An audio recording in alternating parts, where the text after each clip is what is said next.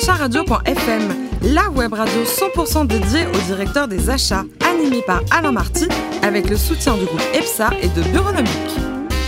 Bonjour à toutes et à tous, c'est parti pour un nouveau numéro de Directeur Achat Radio.fm. À mes côtés, Pascal Legros, le président de Bureaunomique Mobilier de Bureau, et Pascal Auclair, il y en a deux, un directeur de la BU IT du groupe EPSA. Bonjour à tous les deux. Oui, bonjour Alain. Hein, c'est sympa De, venir co-animer cette émission avec nous. Alors, est-ce que vous savez en quelle année le, le Havrais René Coty a été élu président de la République? Euh, Au siècle dernier, peut-être? 1953, bravo. Et ça tombe bien, c'est la naissance de notre premier invité, Frédéric Griveaux, le vice-président industrie de CPME. Bonjour Frédéric. Bonjour à tous. Vous le saviez pour Coty ou pas? Oui. Bon. Je le savais. Alors après votre BTS, votre premier job, on va dire quelques petits jobs sympas, c'était chez Nicolas. Chez Nicolas, en effet, j'ai eu le plaisir de gérer, parce que pendant l'été, euh, pendant deux ans d'affilée, une succursale de chez Nicolas, puisque c'était le début pour eux aussi de mettre des jeunes à la tête de leurs établissements. Mais ils n'ont pas changé et c'est une très bonne initiative. C'est une très bonne initiative et c'est une excellente entrée quand on rentre dans une, euh, un établissement Nicolas pendant l'été. Bonjour, comment allez-vous? Vous êtes jeune? Vous êtes donc étudiant.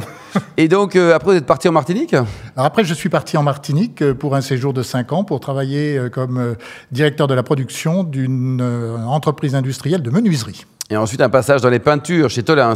Je suis rentré au groupe Tolins en tant que PDG d'une filiale avec ce que l'on appelle un, comment dire, un mandat révocable ad notum, c'est-à-dire qu'on a une ou deux actions et qu'on a le plaisir d'être dans l'efficacité pour pouvoir garder sa place. 1990, vous allez donc racheter ou créer votre première entreprise? J'ai racheté ma première entreprise qui était une entreprise de cartonnage qui avait une, une particularité, c'est que la totalité ou à peu près des salariés étaient des... J'étais concessionnaire du ministère de la Justice. D'accord. En conséquence, je faisais travailler des détenus dans une centrale, en l'occurrence celle de Poissy. Ça vous plairait ça, Pascal, ou pas? Tout cas, c'est intéressant humainement. Oui. Humainement, c'est une belle aventure en tout cas. L'autre Pascal aussi, il est d'accord? Oui, tout à fait. Bon, alors aujourd'hui, vous êtes le vice-président industrie de CPME. Alors déjà, pourquoi vous avez changé de nom au 1er janvier dernier? CGPME, c'est pas mal aussi, non? C'était certainement pas mal, mais il y avait besoin de redonner un petit, une petite touche de modernisme. Et donc, euh, en appelant CPME, on en voulait ce G qui, de temps en temps, amenait certaines boutades. Mmh, un mot d'ailleurs sur l'historique euh, du mouvement patronal? Ce mouvement patronal euh, remonte à l'après-guerre. Aujourd'hui, il regroupe à peu près quelques centaines de milliers d'entreprises, puisque vous savez que nous avons été récemment recomptés et que les chiffres ont été un petit peu moindres que ceux que nous avions tous pour habitude de donner. Oui, ce qui peut arriver parfois. Hein. Ce qui arrive de temps en temps. Puis elle n'est pas à 100 000 entreprises près, quoi. Alors, je plaisante. Pascal Legros.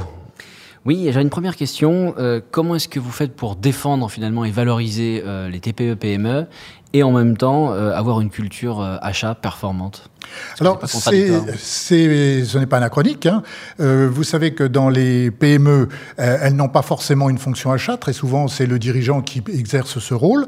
Et donc, par conséquent, aujourd'hui, il faut essayer de fluidifier la relation achat euh, pour le dirigeant auprès des, des grandes entreprises qui sont soit fournisseurs ou acheteurs. Hein. Donc, il faut se positionner de cette manière-là. Et par conséquent, il y a lieu d'être aussi dans une, une approche, je dirais, de partenariat.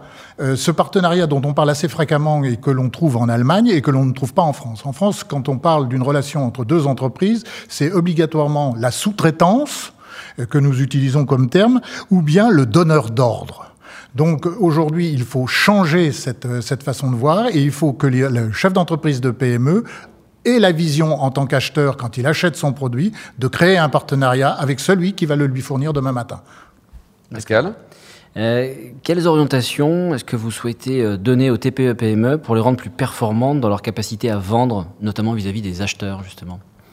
Alors, la capacité à vendre, de toute façon, chez le dirigeant d'entreprise, et rappelons-nous que la PME, c'est l'entreprise qui va de 1 à 250 salariés. Donc, on voit que dans un certain nombre de cas, elles sont structurées. C'est d'abord la curiosité.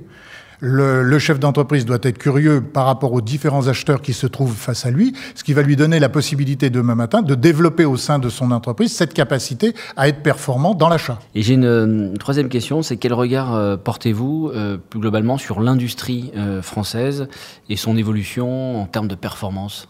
Et la PME en particulier alors aujourd'hui, euh, vous n'êtes pas sans ignorer que l'industrie est, encore en déclin, puisque sur ce dernier trimestre, nous avons encore perdu un certain nombre de milliers euh, de salariés. Pas plus tard qu'il y a de cela quelques heures, je participais à une réunion sur le devenir de ces industries. Et dans ces industries, on constate la chose suivante, une difficulté de montée en gamme, une difficulté de formation chez, les, salariés, et en particulier un problème qui, euh, qui apparaît de plus en plus, la fracture numérique auprès des PME et des PME. Et ça, ça veut dire qu'au niveau industriel, dans 10 ans, il n'y en a plus en France? Non, nous sommes en train de prendre un certain nombre de mesures pour essayer de redresser la barre. Hum, vous y croyez? Fortement, parce que sinon je ne serais pas engagé depuis 15 ans dans l'industrie. Pascal Leclerc Sa défense. Oui, alors je, vais rebondir sur un sujet qu'on a déjà partiellement, que vous avez partiellement évoqué, notamment par rapport aux donneurs d'ordre. Euh, est-ce que vous sentez un changement, euh, je dirais plutôt positif, dans les relations euh, justement entre les donneurs d'ordre et les TPE, PME, dans leurs relations commerciales? La, question, si vous voulez, euh, tout en étant intéressante, elle permet d'avoir une double réponse. Oui sur le facial, non sur la réalité des faits. Sur le facial, nous constatons des prises de position tout à fait favorables, que ce soit euh, au travers de la médiation, que ce soit au travers de la CEDAF, que ce soit au travers de l'OPSAR. Mais après, quand on rentre sur le terrain, on s'aperçoit que cette relation est difficile. Mais elle est difficile pourquoi? Parce qu'on est toujours en train d'opposer les grands groupes aux PME. Aujourd'hui, il faut se poser la question s'il n'y a pas d'autres intermédiaires avec lesquels il faut discuter. Quand on a un groupe, obligatoirement, on a un équipementier. Et cet équipementier, il est peut-être de premier ou de deuxième rang. Et donc, par conséquent, il ne faut pas fustiger en permanence des très très grandes entreprises en France qui sont excellentes, alors que parfois, dans la chaîne des exécutants, il peut y avoir un certain nombre de dérapages. Et en cela, vous avez raison pour euh, avoir, je dirais, un petit doute sur, euh, je dirais, cette, euh, cette façon de, d'opposer les deux. Mais reste aussi la notion de partenariat qu'il faut absolument développer. Convenez quand même que quand on vous parle, on parle d'une PME, d'un, d'un donneur d'ordre ou d'une, d'un sous-traitant avec la soumission, c'est quand même lourd à porter. Pascal Oui, et alors euh, plus généralement par rapport aux achats dans les, dans les PME, TPE, quelles seront aujourd'hui les principales problématiques euh, qui vous remontent vos adhérents?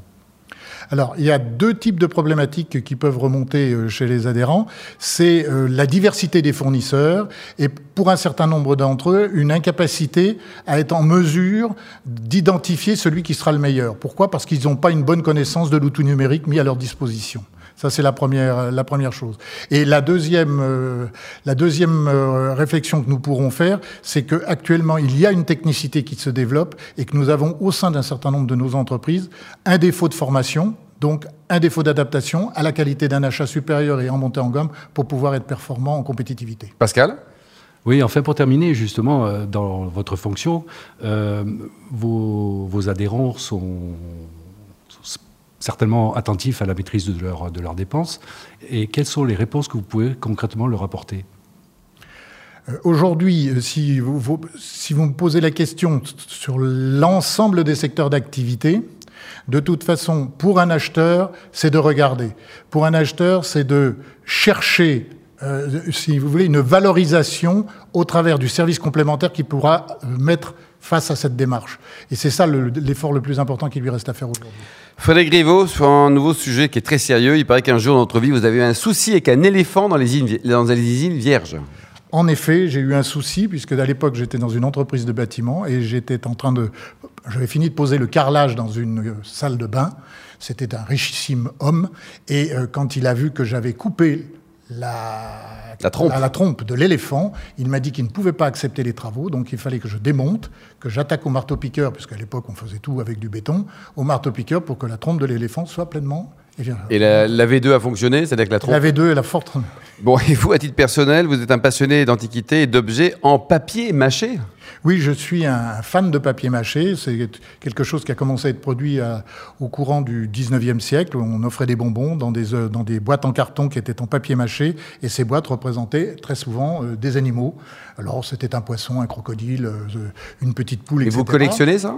Et je collectionne ces, ces animaux. Et en particulier, j'ai une exigence complémentaire c'est qu'il me faut, à l'intérieur de ce produit, une partie mobile. D'accord. Si vous vous promenez sur les foires, vous voyez souvent des chiens avec une chaîne. Et ces chiens sont mobiles et ils sont en papier mâché. Côté cuisine, vous êtes champion du monde des salades avec les restes du frigo. En effet, je suis euh, champion du monde de ce genre de, de, de salade parce que j'ai une qualité, c'est que j'ai horreur de gâcher. C'est bien ça. Et donc par conséquent, je trouve que quand... Euh, enfin, faut que ça reste bon quand même, la salade doit être bonne. C'est toujours excellent. Ah bon d'accord, ça va. Ça c'est Dixit de vos enfants par exemple. Euh, vous êtes, euh, côté voyage, un fan de, la Colombie C'est un, beau pays. Hein. C'est un, un, très beau pays en effet. Je suis devenu fan de la Colombie, ni plus ni moins parce que j'ai un beau-frère qui s'est marié avec une Miss colombienne. Et donc j'ai eu Miss, Miss Colombie? Miss Colombie. Et donc bah, j'ai eu le plaisir d'aller à plusieurs reprises en Colombie, en particulier à Cali. Et enfin, vous faites partie d'un cercle assez étonnant, le cercle des stratèges disparus. Qu'est-ce que c'est exactement ça? Alors le cercle des stratèges disparus, c'est la particularité de regrouper euh, un matin par mois une cinquantaine de personnes autour d'un témoin d'un sujet. Le témoin s'exprime pendant 40 minutes, nous lui posons des questions pendant 40 minutes et nous nous séparons avant la prochaine. Merci beaucoup Frédéric Griveau, le vice-président industrie de CPME. Merci également à vous Pascal Legros, le président de Bureaunomique Mobilier de Bureau et Pascal Auclair, le double Pascal du groupe EPSA. Fin de ce numéro de directeur. On se donne rendez-vous vendredi à 10h pour accueillir de nouveaux invités. Directeur vous a été présenté par Alain Marty avec le soutien du groupe EPSA et de Bureaunomique.